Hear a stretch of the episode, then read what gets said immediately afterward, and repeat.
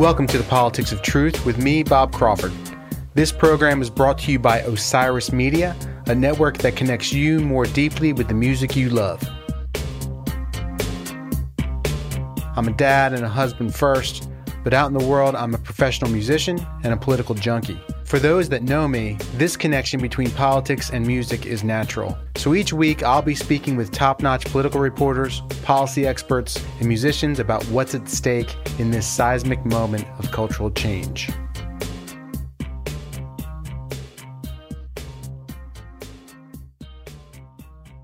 My guest this week is Pete Rouse, former counselor to President Obama and a man whose government experience is so widely respected that he's long been known as the 101st Senator.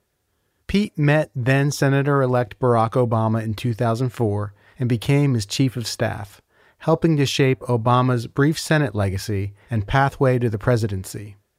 In our interview, Pete tells a story I'd never heard about how Obama decided to run for president in late 2006 and shines light on his management style once in office.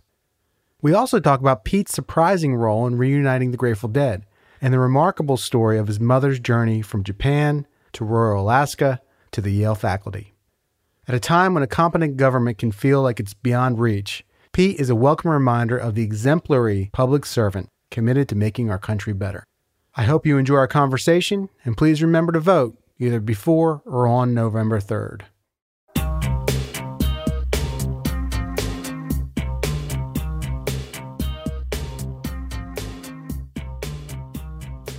Pete Rouse, welcome to the Politics of Truth. Well, thank you. It's good to be here. Pete, it is an honor to have you here. You have spent a lifetime in politics, in government, more, more appropriately. Uh, you have an incredible um, family history and personal life story, and I am thrilled that you would honor us with your presence and uh, uh share it with us today. Pete, you were Barack Obama's chief of staff for a while, but you were with him for a long time. So, maybe by way of introduction, let's first talk about your time spent with President Obama when you guys met, and then we're going to broaden out and hit other areas of your personal biography. Okay, great. As you said, I was in uh, in the public sector for nearly 42 years. Started on, in Congress right after graduate school in the early 70s. And when I left the White House in the Obama White House in 2014, I had spent 32 years working in Congress, uh, the House and the Senate. 27 as the chief of staff. I was four years as the chief of staff to the lieutenant governor of Alaska, and five years in the Obama White House as a senior advisor, chief of staff, and uh, counselor to the president. And so, in total, with President Obama, Senator and President Obama, I was with him for nine years. And what happened was, uh, it shows about the uh, vagary of politics and the instability of this business, or the lack of security in this business. I had been Senator Tom Daschle's chief of staff for 19 years, senator from South Dakota. The last 10, uh, he was the Senate Democratic leader, the job that uh, Chuck Schumer has right now. And uh, he had that job from 1995 until he was defeated and for reelection in 2004, so 10 years. And it so happened that in 2004 was the year that a relatively unknown candidate for Senate, Barack Obama, was uh, running in Illinois, and he was one of two senators, Democratic senators, freshman senators who won in 2004. He and Ken Salazar of uh, Colorado our race that we lost in South Dakota was very close. We didn't anticipate losing. We knew it was going to be close. I say in a way of justifying myself that uh, we exceeded all our goal, target goals politically, but President Bush was getting reelected in South Dakota by 28%, which was just too big a margin to overcome. And we lost by several thousand votes. Well, at that time, Senator elect Obama, who I'd gotten to know during the campaign because the Democratic leader, Tom Daschle, Democratic leader, is in charge of the Democratic Senate Campaign Committee, and we were obviously engaged with all of our candidates. Wow, if I could stop you right there, imagine that the senator in charge of the senatorial campaign committee loses reelection. Yeah, that was almost unprecedented. And it's, uh, as a sort of an aside there, traditionally, Republican leaders and Republican senators eh, or Democratic senators wouldn't campaign against their uh, Republican counterpart in those leadership positions. And in fact, former Senator Bob Dole, who was, uh, as you probably know, was uh, a Senate Majority Leader, Republican Majority Leader, candidate for president, a longtime senator from Kansas. He was uh, the Republican leader when Daschle started as Democratic leader, and he refused to. He was retired then, but he refused to campaign against Daschle the uh, Senate uh, Republican leader at the time, Bill Frist, did campaign against him. So they went went out to South Dakota. So they went all out against him. Yes, it was not unheard of, but it was unusual. So uh, I had gotten to know Senator-elect Obama pretty well during the campaign. He clearly was a rising star in Democratic politics. The Boston Convention speech in 2004, the fact that he was the only African American elected to the Senate at the time, and that he was a uh, very hot commodity nationally. And there was some buzz that he was going to run for president in 2008. I was in my mid 50s. I had been working in Congress for a long time. I uh, thought this was, I could get federal retirement. I thought this was probably the time to move out and start to do something else. Been with Tom Daschle for 19 years. He uh, turned the job down twice. And the third time he asked me, uh, Senator Obama, Senator elect Obama asked me, he said, uh, You may have heard a rumor that I'm thinking about running for president in 2008. And remember, this is November 2004. He says, You may have heard that I'm thinking about running for president in 2008. It's categorically untrue. My wife would uh, never allow it. My kids are too young. You know, maybe at some point down the road, that opportunity will present itself. But right now, I realize I'm coming to the Senate with some notoriety, uh, only African American Boston Convention speech. I know people, there's some people on both parties are skeptical of whether I'm going to be a serious senator or a uh, headline hound. And I want to have a strategy to get established in the Senate, uh, move forward as responsibly and quickly as possible on a strategic path, get ready to run for reelection in six years or governor, whatever the case may be. So I thought to myself, well, this guy is extraordinarily important to the future of the Democratic Party. He's not running for president in 2008. Uh, I've worked in the leadership for 10 years and can give him some guidance as to how to get established and what the minefields are. I don't have another job, so why don't I do this for a year and a half? How hard can that be? And then nine years later, I left the White House. So you guys um, must have grown close. So at what point did it turn from, hey, I just want to be established here and get myself on a solid footing to, Pete, we're running for president? well, what happened is uh, the, the way to step back one step, uh, the strategic plan we developed when he came into the Senate was threefold. Was first, he was going to uh, demonstrate that he was a serious senator for Illinois and not looking to be a national figure. As, a, as an example, he's a, obviously from Chicago, so that's where his base was. Downstate is more conservative, more rural. We spent 31 of the first 39 town hall meetings in the first nine months of 2005, his first year in the Senate, downstate. Uh, we didn't take. He was getting 250 uh, requests for national speaking engagements in that first year. We, and we turned them all down. And the only one he took outside of Illinois in the first nine months of 2005 was in Milwaukee for a uh, the national meeting of the NAACP, which is really a constituency meeting for him.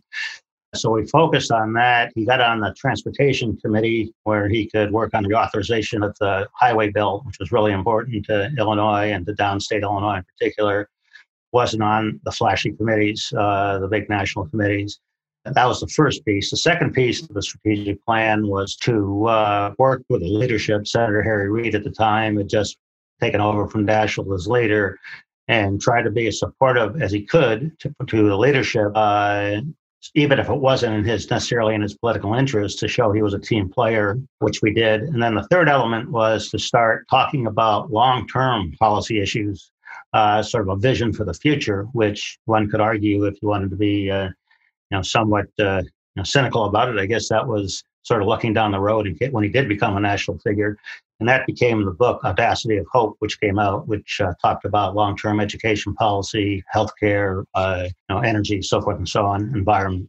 So that was sort of the plan. To your specific question, there was no intention of him running for president in the 2005 most of 2006 period. What happened was he became one of the hottest uh, uh, commodities on the campaign circuit for Democrats. All the Democratic Senate candidates, a lot of House candidates incumbent Democratic senators uh, wanted him to come and campaign for, for them, and he was drawing big crowds, enthusiastic crowds.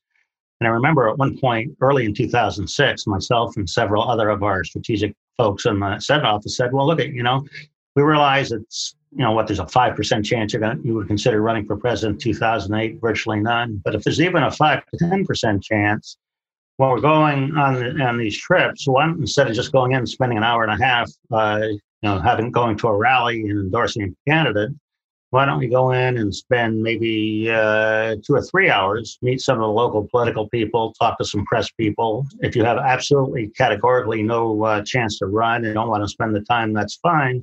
But this would be an investment, you know, you know, in your political future, regardless of what the timing is or, or when it may happen. And he said, uh, well, okay, let's do that. It makes sense. It's a good use of time. So this sort of built over time, uh, over 2006. And then uh, in August of 2006, Senator Tom Harkin from Iowa does his annual August uh, barbecue, uh, political barbecue.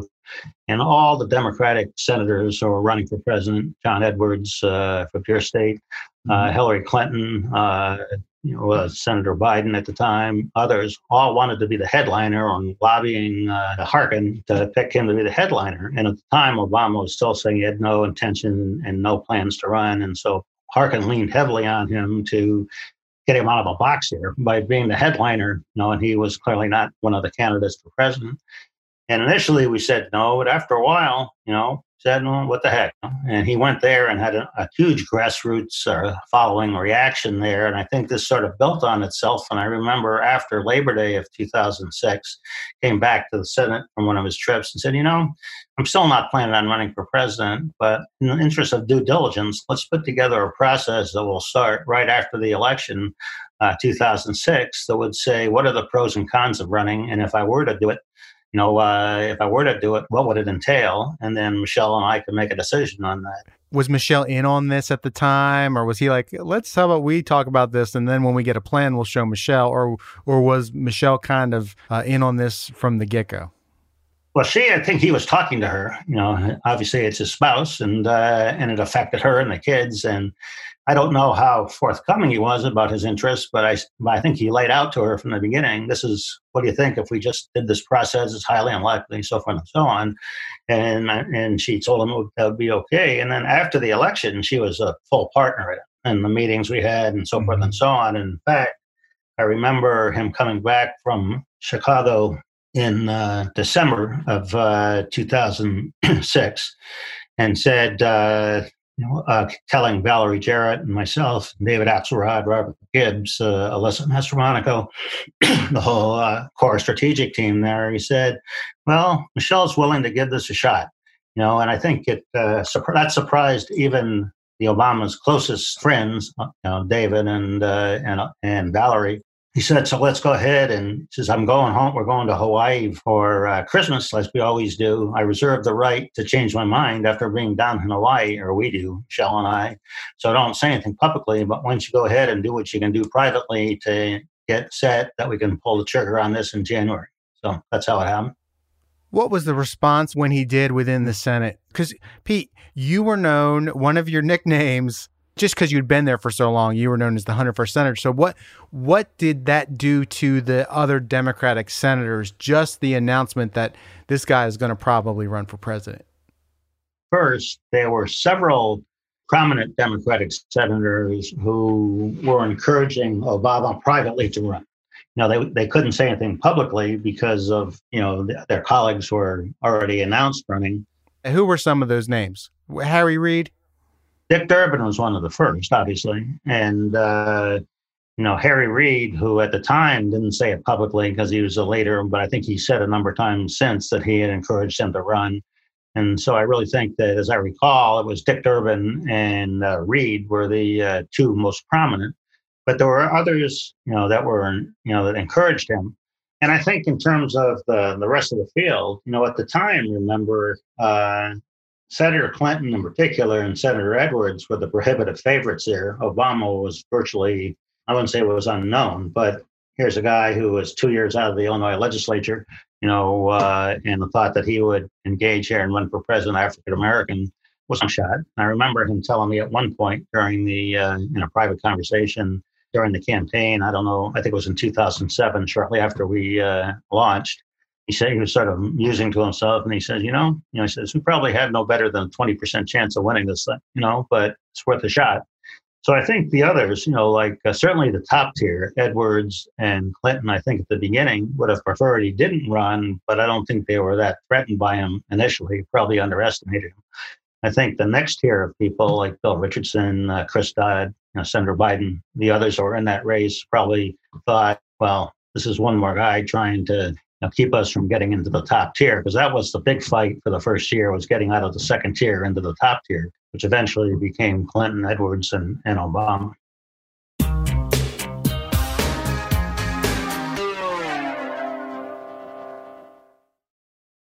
Hey, everybody. I know we don't get out like we used to, but I still like to have a close shave. I've tried every razor blade on the market, and I finally found the best one for me, and I think it'd be great for you as well. It's called Harry's Razor Blades. Have you heard of these? I'll tell you, the blade itself gives me the cleanest, closest shave I've ever had. And right now, for a limited time, listeners of my show can redeem their Harry's trial set at harrys.com slash politics. You'll get a weighted ergonomic handle for a firm grip, five blade razor, with a lubricating strip and trimmer blade, rich lathering shave gel and aloe to keep your skin hydrated, and a travel blade cover to keep your razor dry and easy to grab on the go when we finally get on the go again. Go to harrys.com slash politics to start shaving better today.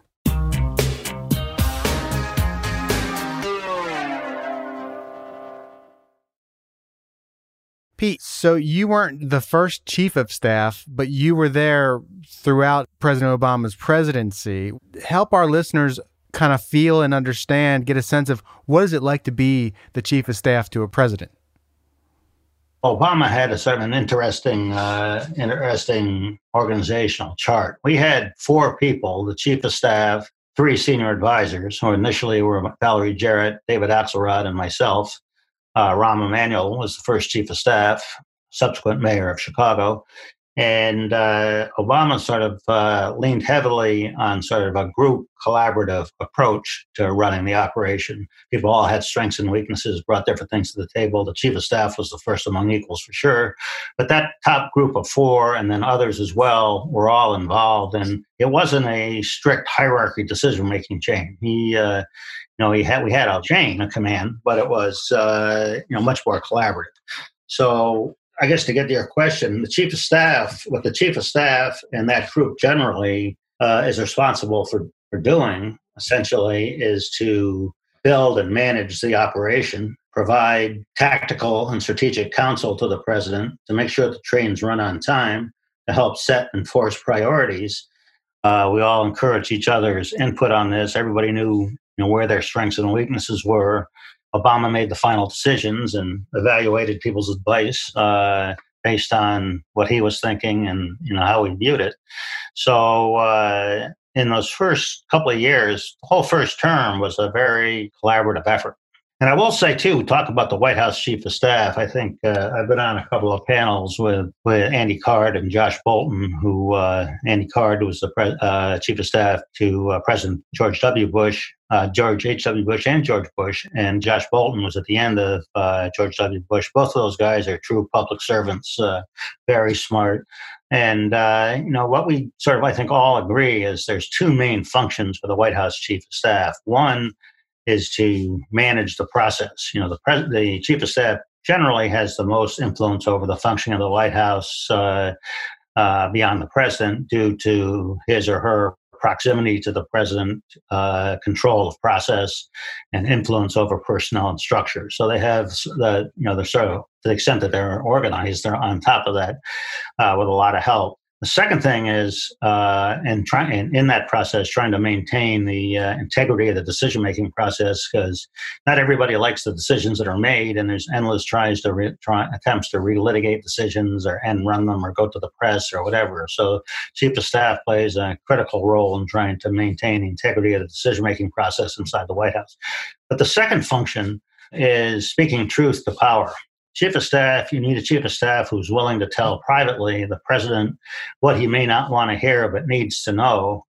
in the hopes of hopefully uh, you know, sort of restraining impetuous behavior. And uh, so uh, it's important that, uh, and, and, to be fair, President Obama, I think uh, there were a number of people in the White House who, President Obama, you know, who were willing to speak truth to power to Obama and who he was willing to hear and listen and reflect on it. But those are the two, broadly speaking, the two major roles of the White House Chief of Staff, I think. What is your greatest memory? I'm sure you have so many, and this is not a fair question. Of all the moments of history that you experienced from the White House, what is the one that you will never never forget or, or that you feel was the most powerful? I don't think I could uh, you know list one or rank the top three, but a, uh, just a couple. I'm sure there were more. One of my uh, greatest uh, professional accomplishments, obviously, was help helping to elect the first African American president of the United States. And that night in Grant Park in Chicago, uh, and the feeling, uh, and the crowds, and the feeling, and the you know, and the you know hope and joy and you know hope for the future was hard to imagine replicating, particularly in these days. And uh, so I would say that night, election night in Grant Park, and the hope and potential for what could come ahead was big. Clearly, the uh, passage of the Affordable Care Act. We've been trying to get universal health coverage for 100 years since Teddy Roosevelt. And it was an uphill battle. A lot of his advisors, Obama's advisors, didn't want to do it, not because they didn't support universal health coverage, but they thought it was too heavy a substantive and political lift, particularly in the middle of a financial crisis, the banking system collapsing, 9.2% unemployment, 800,000 people losing jobs every month. And we just thought that this was too big a, you know, a hurdle. And I remember Obama in one of these meetings saying, well, we may not be successful and it may cost us politically, but this is critically important. We've been trying to do this for 100 years if I don't try it now, I may never have the opportunity to do this. So, you know, I think we should take a shot. So I think, I think without question, the Affordable Care Act wasn't the ideal bill. You know, we, we, it was it was the product of a political process where we had to get 60 votes to get the bill up on the floor of the Senate and so forth and so on. But I think it was a huge step forward in giving access to uh, millions of Americans, un- uninsured Americans, have health care. And we're still having that fight. And hopefully, uh, if Vice President Biden is elected here, they'll build on the Affordable Care Act, strengthen it, and cover more people. So I'd say that the Affordable Care Act is a big one. Now, I think a third one that I'm sure everybody mentions, and I'm not sure you know how to list this in terms of history's accomplishments, although uh, it was a huge decision and a gutsy decision and hugely historic decision was authorizing the raid on bin Laden in Afghanistan. And, uh, you know, I think maybe for the soul of America and, you know, what this meant to so many people that were affected uh, in the Trade Center and by uh, terrorism around the world and so forth and so on. This was a hugely symbolic thing. And it was a gutsy call that was not uh, unanimously uh, endorsed by Obama's supporters. And had it gone bad, you know, it would have been bad for him politically before the 2012 election. But I think that was a huge one too. And you know, there's a number of others in terms of um, you know gender equity and uh, you know equal pay for women and a whole number of things that I think we've you know, you know we were very proud of doing. But I would say Grant Park on election night, the ACA, you know, the Bin Laden event, no, I'm sure I could name more, but I would ha- hate to categorize them, but I would say they were all huge. You may have seen today that Crown Publishing just announced today that Obama's memoir, uh, first volume of his memoirs, will be coming out on uh, November 17th after the election. So I'll, I'll, promote, plug that book and say people can go out and read that book and they can make judgments about what was uh, the uh, most momentous uh, events of the Obama years. And I'm sure when you go to the, you get the book, you flip in the index and you will see Rouse and you'll go to all the interactions with Pete Rouse. You know, we're on the Osiris Podcast Network. Um, mostly um, our sister programs are about music, uh, 99.9% of them. So I think I've buried the lead here because, sure, you were President Obama's chief of staff. You had a long career in public service uh, in government, but you also helped to reunite the Grateful Dead. That's right.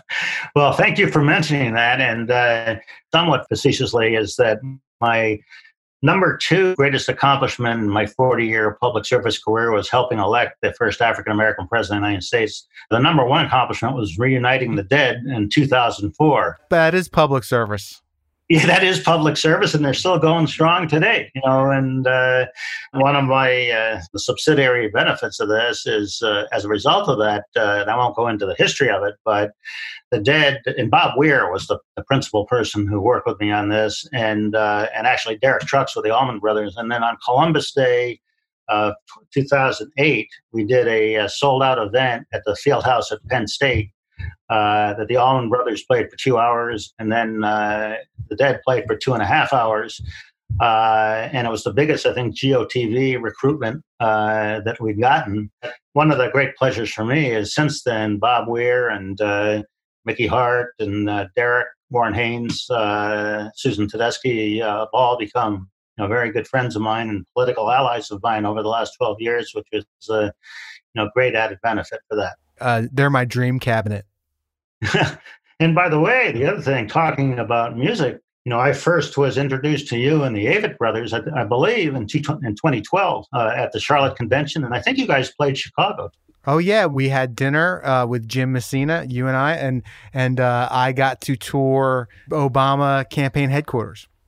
There you go. So uh, to me, that's a great uh, secondary benefit of the public service is to be able to meet people like you and uh, Derek and Warren. I, I, listened to Warren's podcast a couple of weeks ago. I thought he was did a great job, and I'd like to echo his message about the importance of voting. Rock music and uh, in politics, voting, regardless of who you're going to vote for, uh, has, has a long history.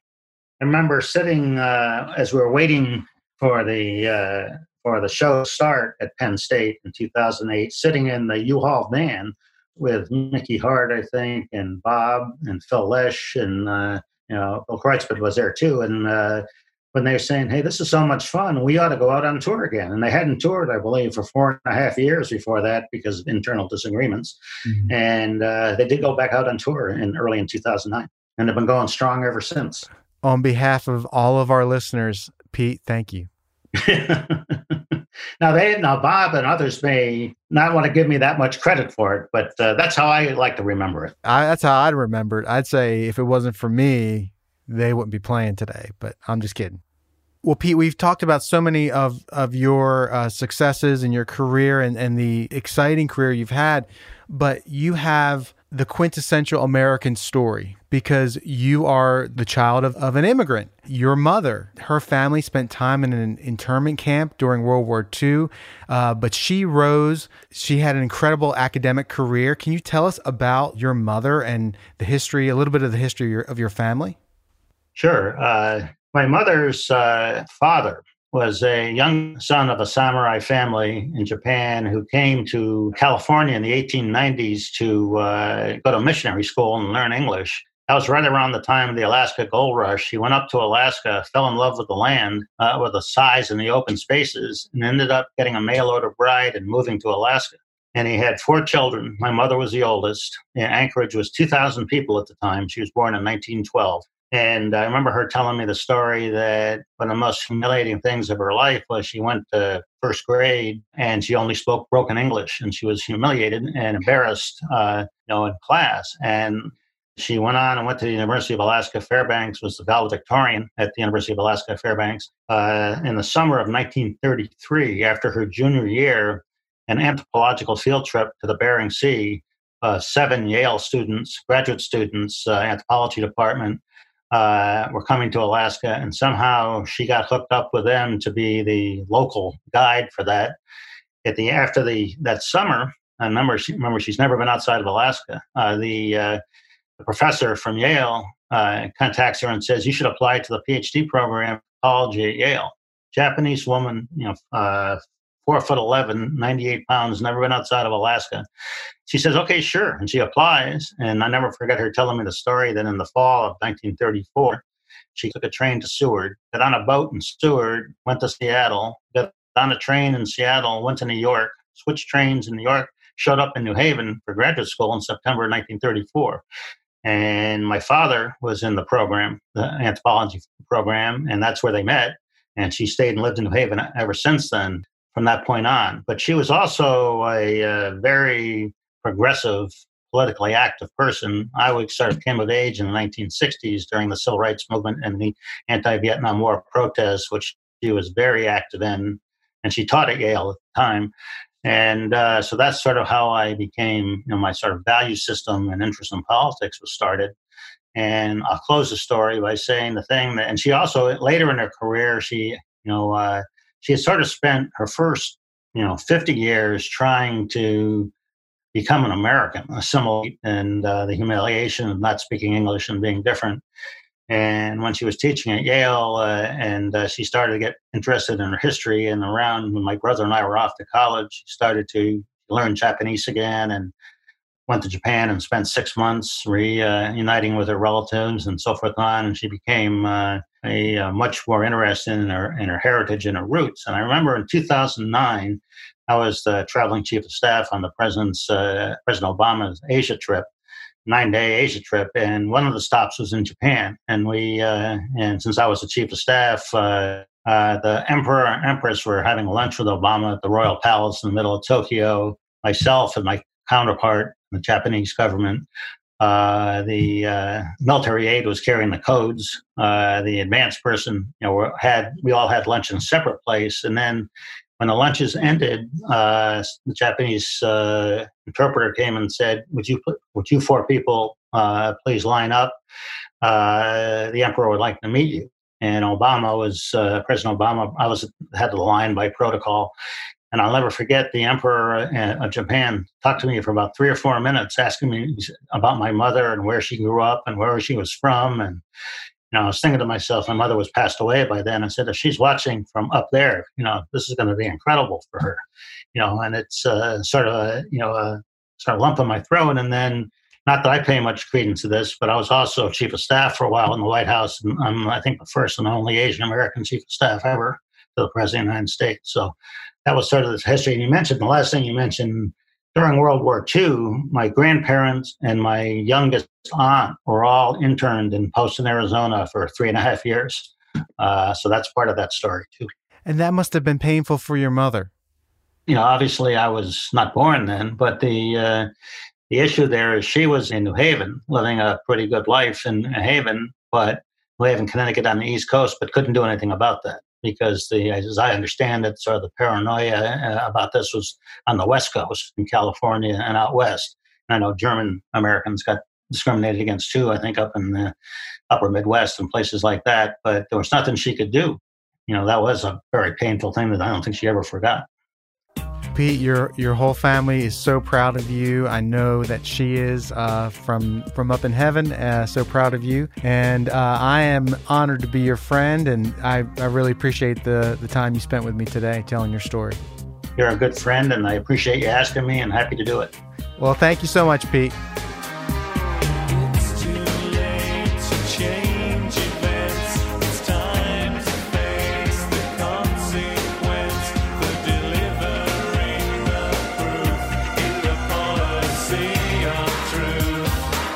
Politics of Truth is brought to you by Osiris Media.